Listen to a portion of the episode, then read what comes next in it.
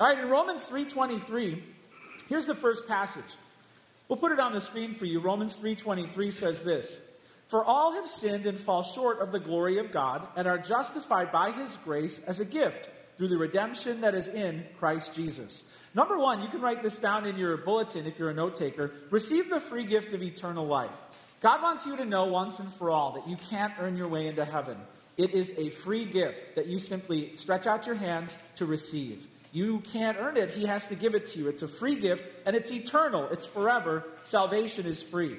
This is called the gospel. The gospel is the good news that Jesus stepped down from heaven to earth. That's Christmas. He lived the perfect life and never sinned once. He died on the cross, substituting himself for you. He took the full penalty of God on himself, and then on the third day, he rose to life. In front of his disciples and eyewitnesses, he ascended to the right hand of the Father, and he now has all authority in heaven and on earth. That's the gospel. And if you believe that, then you receive the free gift of eternal life. It says here we need this gift because all have sinned and fall short of the glory of God and are justified by his grace as a gift. You can write this down receive the free gift of eternal life. Why? Because we've fallen short of God's glory. We've fallen short. The Bible comes up with many ways to describe our relationship to God. One way that the Bible describes our relationship to God is falling short. And the glory of God is the, uh, is the emanation of his being. The glory of God is who he is. And, and we're supposed to live to glorify him. We're supposed to be living proof of who God is and what he's done. But we fall short of that. We can't live the life that God has designed us to live because of sin. So we've all fallen short of the glory of God. Now, when it comes to the idea of falling short, I discovered the most amazing sport that I never knew existed. And I promise you that you are going to decide that after today, this is your favorite sport too. I don't care if hockey was your favorite sport, you are about to have a new favorite sport. Uh, the new favorite sport came out of the Netherlands, and it's called fierljeppen. In fact, I'd like you to learn that word. Say fierljeppen. All right, behold your new favorite sport. Onne Galema, zijn eerste FK-sprong. Zit voor lekker in de stad, ja. Zit er voor lekker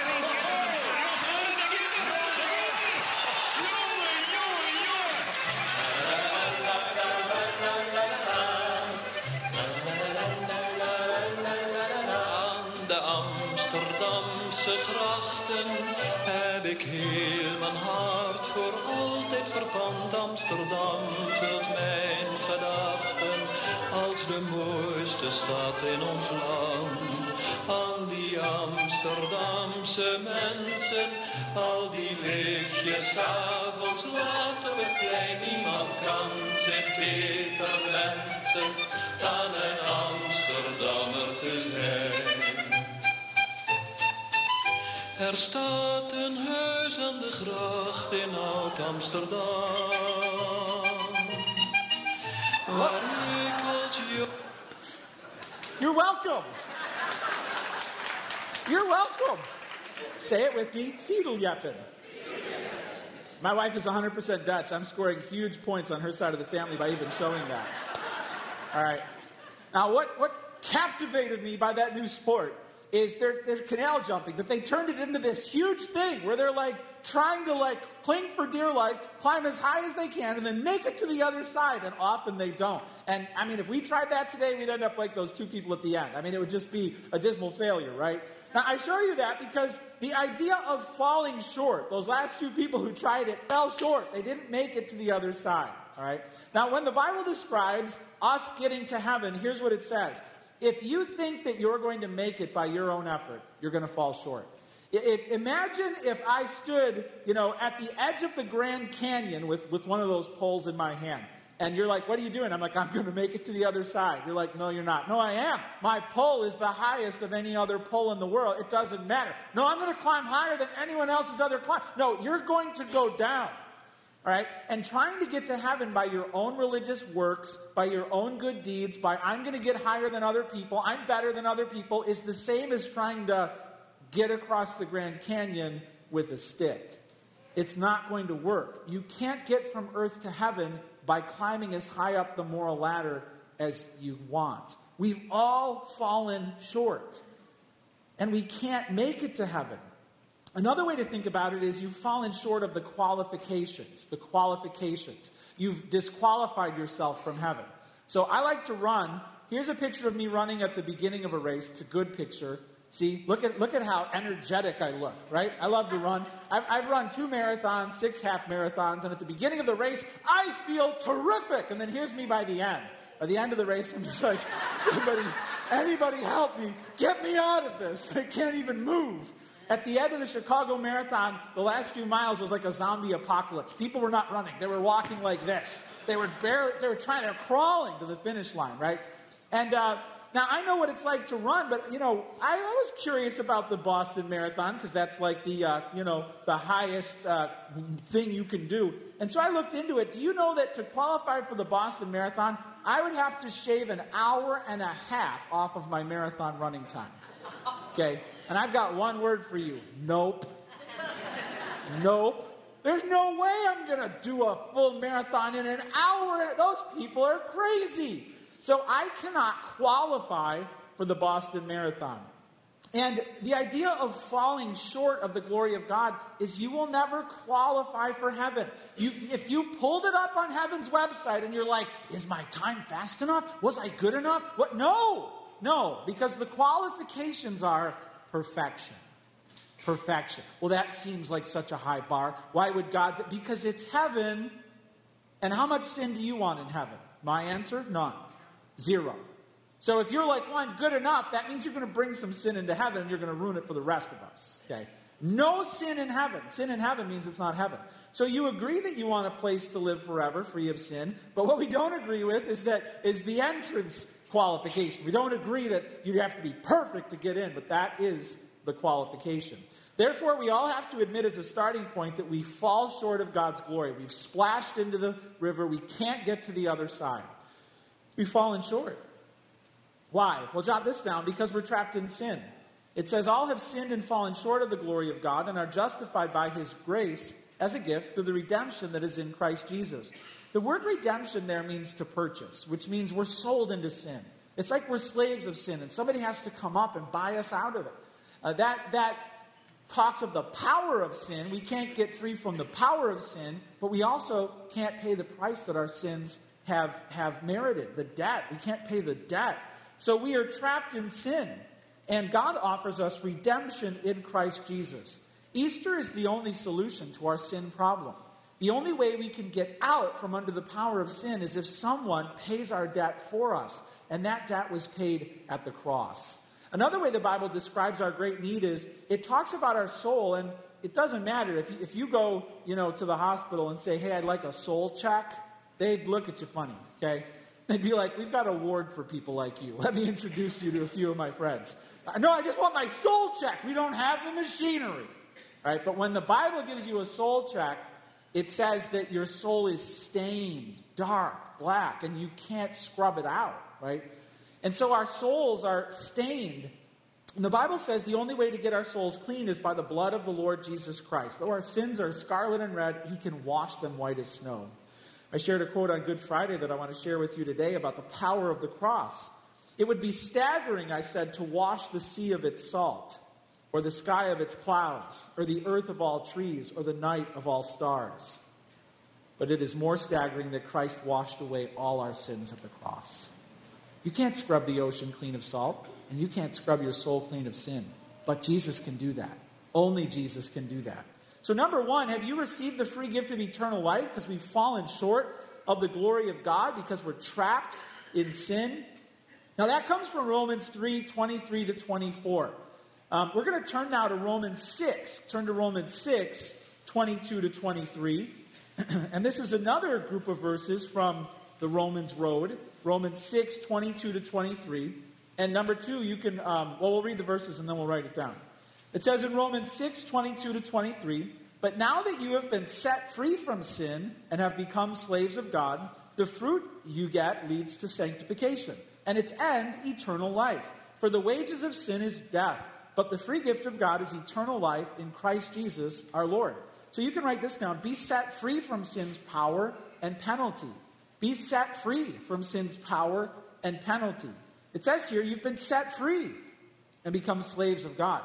What does that mean? Is God like a slave owner? Is he like a, is he like this tyrant? No. It means that as a slave to sin, he buys you out of that and brings you into his service. It means that he has work for you to do. He wants to put you to work. He wants you to, to make an eternal difference in the lives of other people as you serve him. That's a joy. He could have just been like, all right, you're saved, go sit in the corner and don't say anything until I come back for you. Okay? Instead, he's like, I've got some work for you to do. I've got some assignments with your name at the top. I want you to do my work. Wow, what a joy. So it says here that we have become slaves of God. And then it says, uh, the fruit you get leads to sanctification, and its end is eternal life. For the wages of sin is death, but the free gift, there it is again, free gift of God is eternal life in Christ Jesus our Lord. So we have to be set free from sin's power and penalty. Now, we have to understand the order of how this happens. First, we're set free, then we get to enjoy the abundant life God has for us. First, we're set free, then He makes us new. For many of us, we actually get this backwards our whole lives. We think that this life is one step up after another, trying to please God, and then in the end, we find out if we go to heaven or not. It's not the way it is. Right away, we get saved and set free, and then God spends a whole lifetime transforming us, not because we're under His judgment and law, you know, but because we're afraid of Him. No, because we're His children, and because He parents us, and because He grows us to be more like Him. So, jot this down. First be saved, then God will transform you. First be saved, then God will transform you.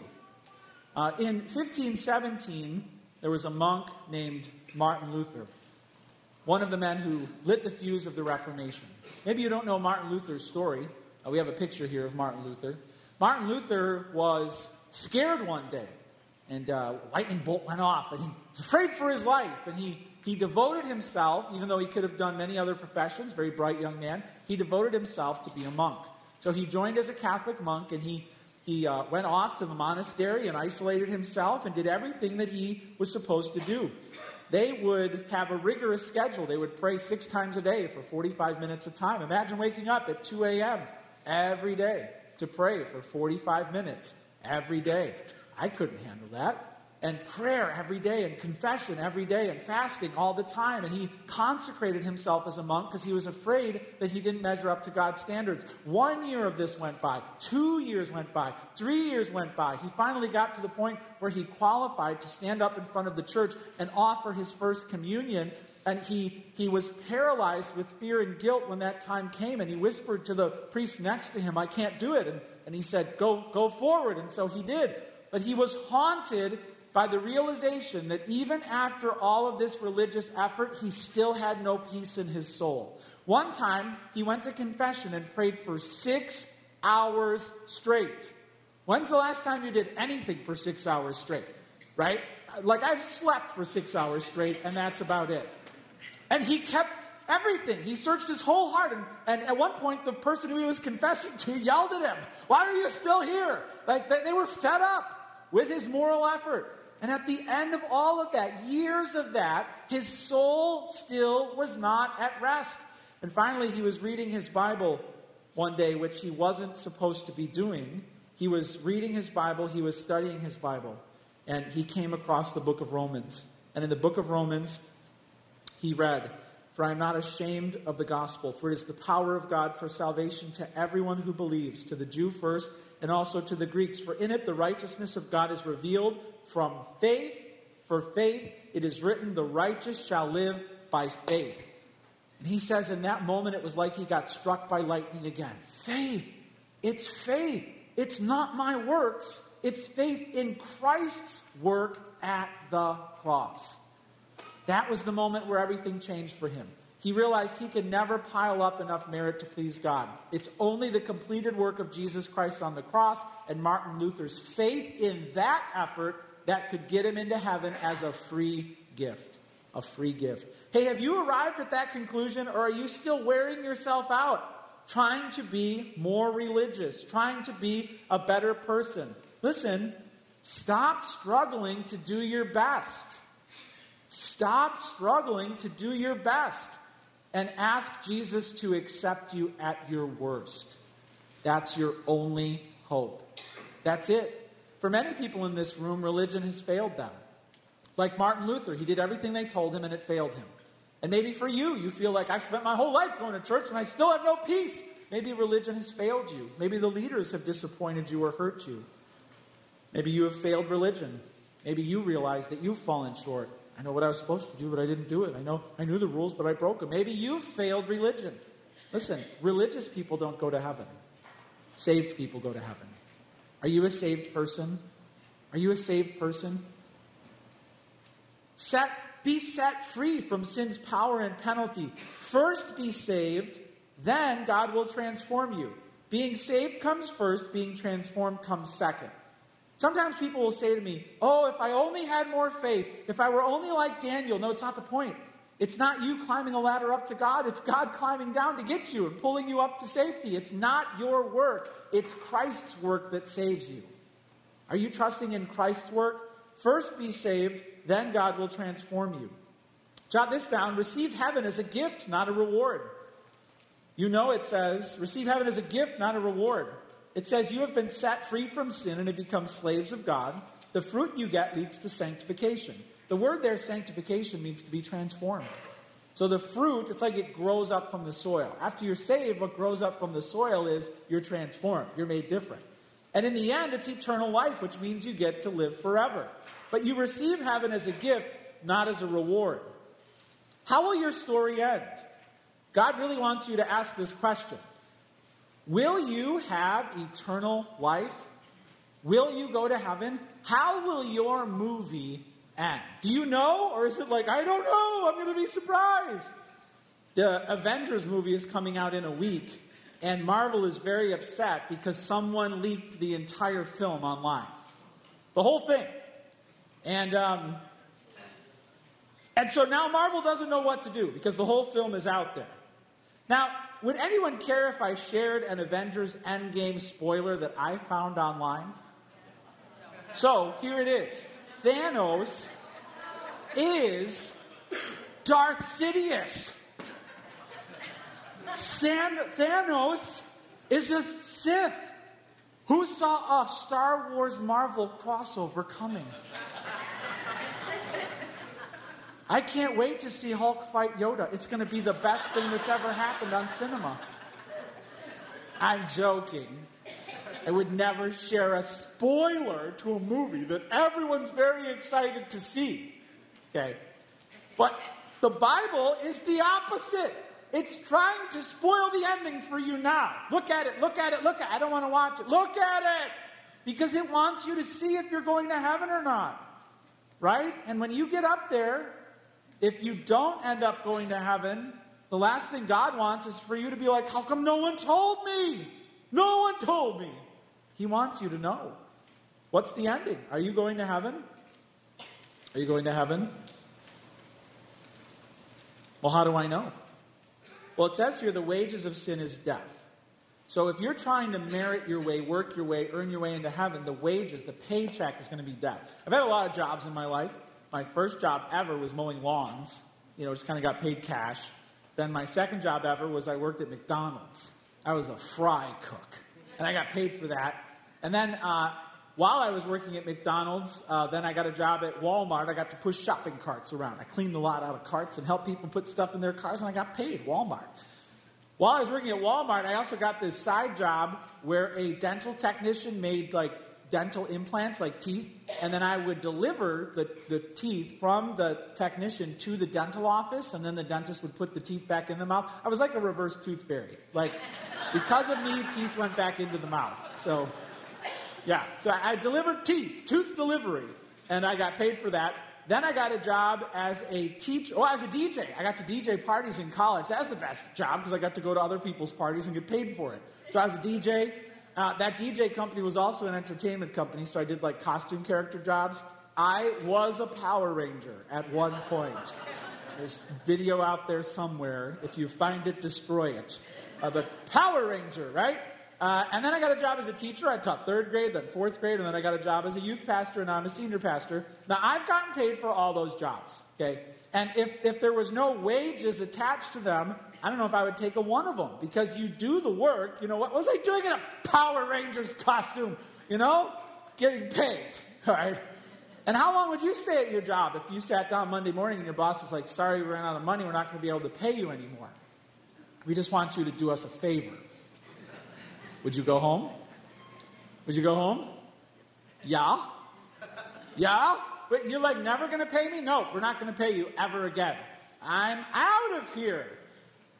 Even worse, what if they told you, you got to keep working here, but on Friday we're going to kill you? How long would you keep working at that job?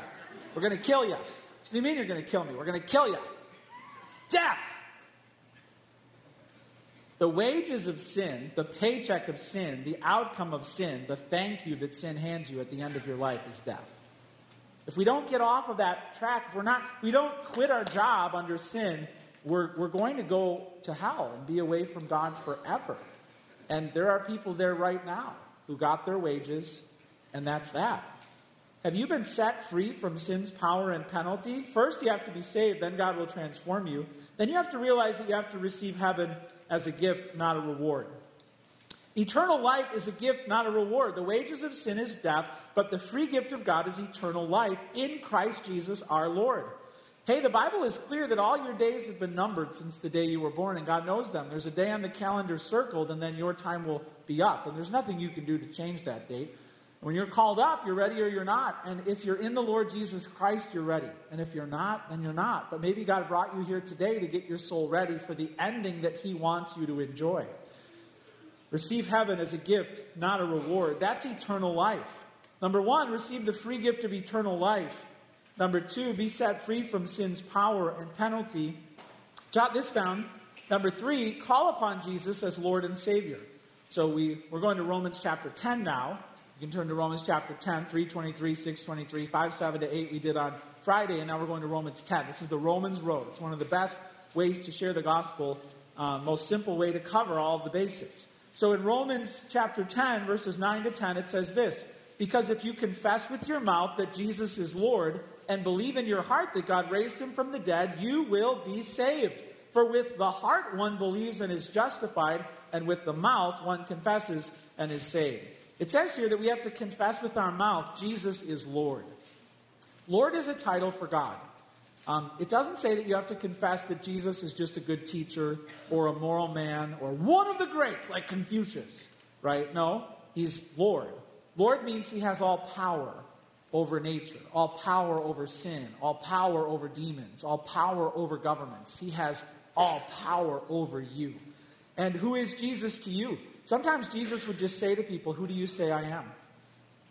And that's the most important question that you'll ever answer in this life. Jesus is looking at you and saying, Who do you say I am? Who, who do you say I am? Who do you say I am? Who, who do you say I am? And he looks into your heart. We learned last week that God is the God who searches hearts. You can't hide. You can hide in a room, right? Like right now, you can hide behind the person in front of you. I don't want him to look at me, right? You can't hide your heart from heaven. God looks into the heart and he knows how you're responding to the truth that you're hearing.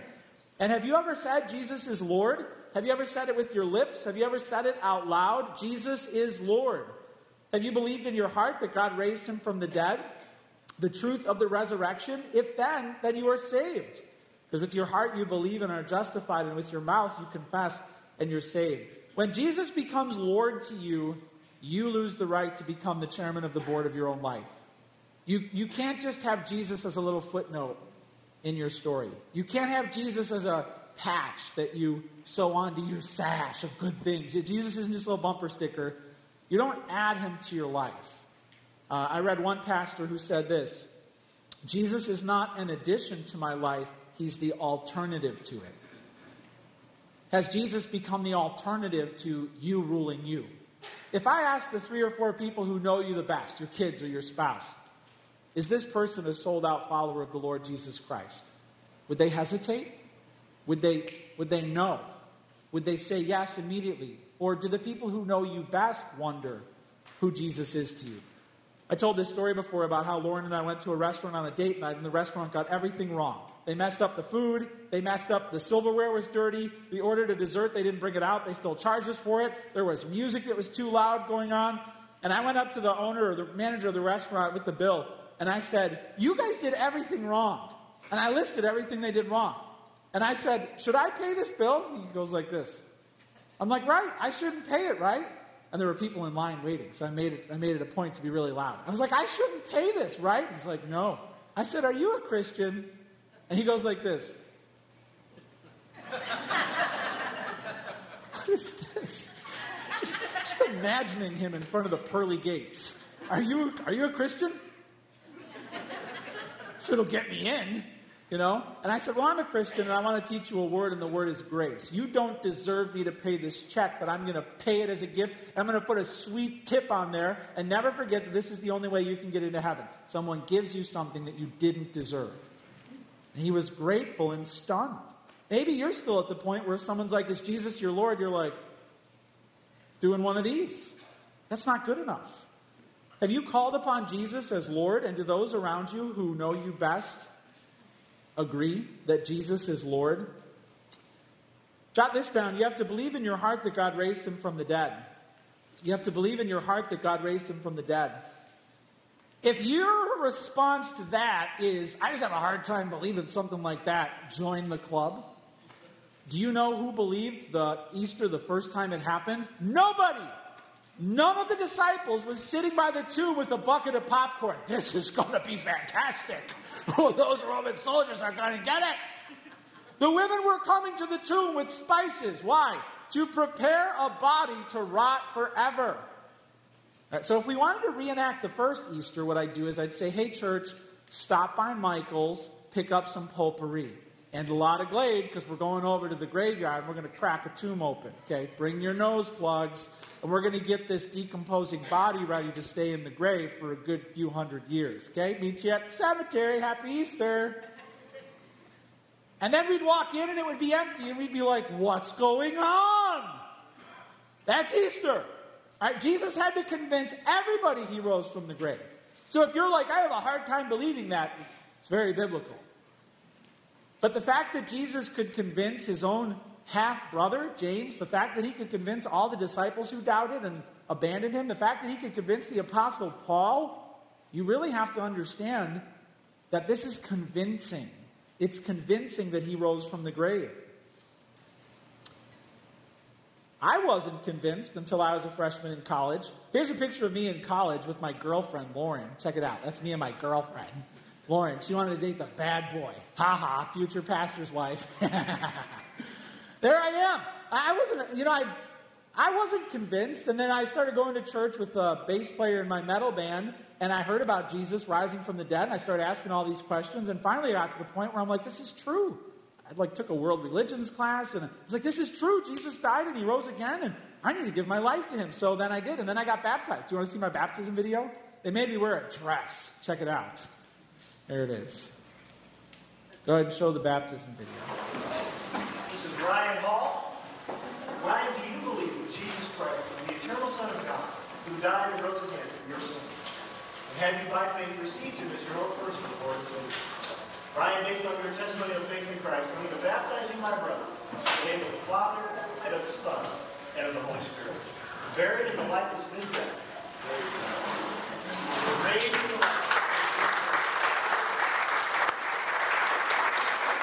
Hey, I wasn't convinced. Took me way too long to figure it out. But I'm convinced now, and I've never been more convinced that this Jesus is Lord and Savior. I don't know. Maybe you're at a point where you're still confused and you have questions that need answering. Maybe you know it's time. Maybe you know it's time to give your life to Jesus Christ. You have enough proof. You were raised better than that. And you just need to surrender your life to the one you know rules heaven. But believe in your heart that God raised him from the dead, and you will be saved. And then this is great news. It says at the end, uh, chapter 10, verse 13, everyone who calls on the name of the Lord will be saved. Write that down. Everyone who calls on the name of the Lord will be saved. You can be saved, you can be raised, you can be justified. The word justified means that you are made legally right in God's court of law. You have nothing to fear on Judgment Day because you've called on the name of the Lord everyone who's called on the name of the Lord will be saved. Do you understand what happened at the cross? Jesus gave his life for you to pay the penalty for your debt, the righteous for the wicked, so that your debt can be paid off and so that you can go free. John Stott says this the essence of sin is man substituting himself for God. The essence of salvation is God substituting himself for man. Do you believe that? Do you believe that Jesus is Lord? Have you given your life to him? Have you made it known to those around you that you believe that Jesus is Lord? This is the only way you can get from one side to the other. You can't get from earth to heaven any other way. You can't climb high enough on the moral pole to get from earth to heaven. When you're standing in line and God says, Why should I act? Why should I let you into heaven? The only right answer is, I'm with Christ. I'm with Him. He took my debt away, He took my sin away. I'm with Him. Have you gotten to the point where you have said Jesus is Lord? Are you saved? I want to give you a chance to respond to what you've heard today by asking Jesus to be your Savior and your Lord. You have to say it. You have to get to the point in your life where you say it. Jesus is Lord. It's not enough to have warm feelings about God. It's not enough to believe in God. Even the demons do that. There comes a point in life where God drives you to the conclusion that Christ the Lord came into the world for you to save sinners. There comes a point in life where you realize that you're holding on to false assurance of going to heaven because you think you're doing it, but you can't. Or maybe you're holding on to no assurance and you think God would never let you in, but that's false. Jesus came into the world to save you, but you have to say it. You have to say it. You have to say it. Jesus is Lord.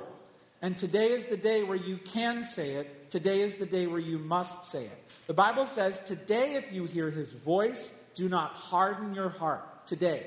God wants you to say it today. He wants you to nail it down today. There are some people in this room who have given their lives over to Christ within the past five years. Raise up your hand if you've given your life to Christ within the past five years. You put up a good fight, but you finally laid down your arms, and within the last five years, you've given your life to Christ. That's amazing. I'd, I'd love for you to be a great example to other people in this room. If you've given your life to Christ within the last five years, I want to give you the chance to just say it out loud Jesus is Lord. Go ahead, say it. It took a while, didn't it? Some of you put up a big fight, but you got to the point where you said it.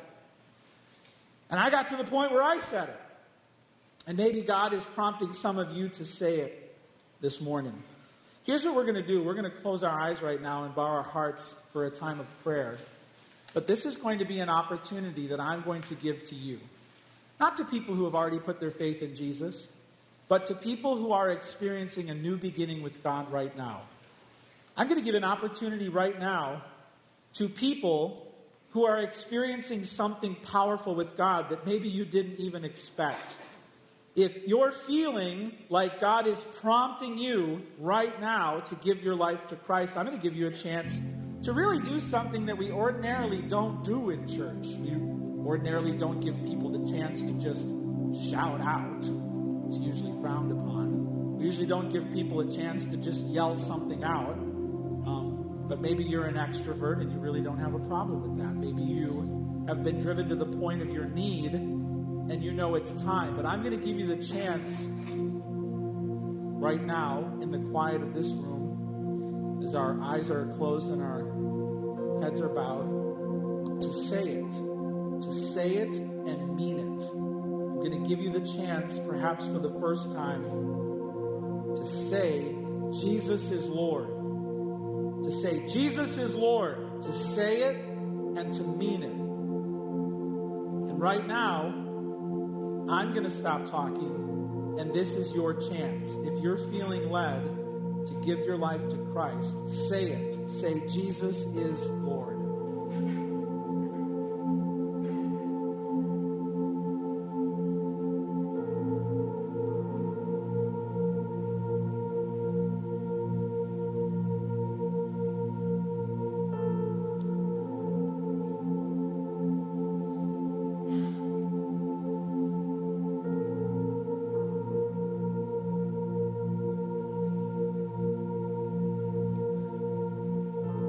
Hear people saying it. Why not say it a little louder? Say it. Say, Jesus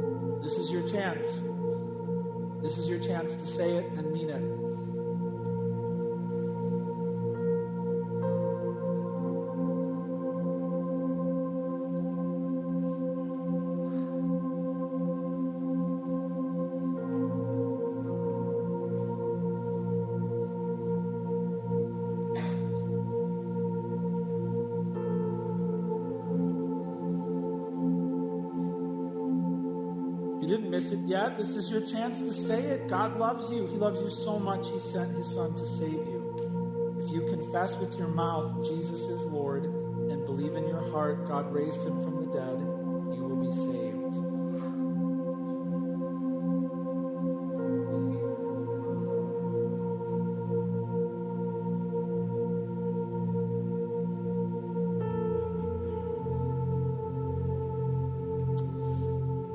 Father, so many have responded by faith here. And it doesn't matter if they said it loudly, it doesn't matter if they whispered it under their breath. Lord, it doesn't matter if because of the because they're overwhelmed with your grace, they, they can't even say it right now. They're speechless. You see their heart. But Lord, for those who have said Jesus is Lord, I just want to remind them that you promised you will never leave them. You promised you will never forsake them. You promised that you went to heaven to prepare a place for them. And therefore, based on what the Bible says, I pray that those who walked into this room today without a genuine faith in the Lord Jesus Christ would leave filled with confidence that because Jesus finished it at the cross, because he is their Lord, that they will go to heaven. May they stop trying to do their best and may they come to you at their worst and there receive the free gift of eternal life. Remind them that they will, there is no condemnation for those who are in Christ Jesus. Fill them with joy, fill them with peace, fill them with all the love of heaven, and help them to live their lives out of love for you. This is our prayer, and all God's people said, Amen. Let's stand. Let's sing one more song today.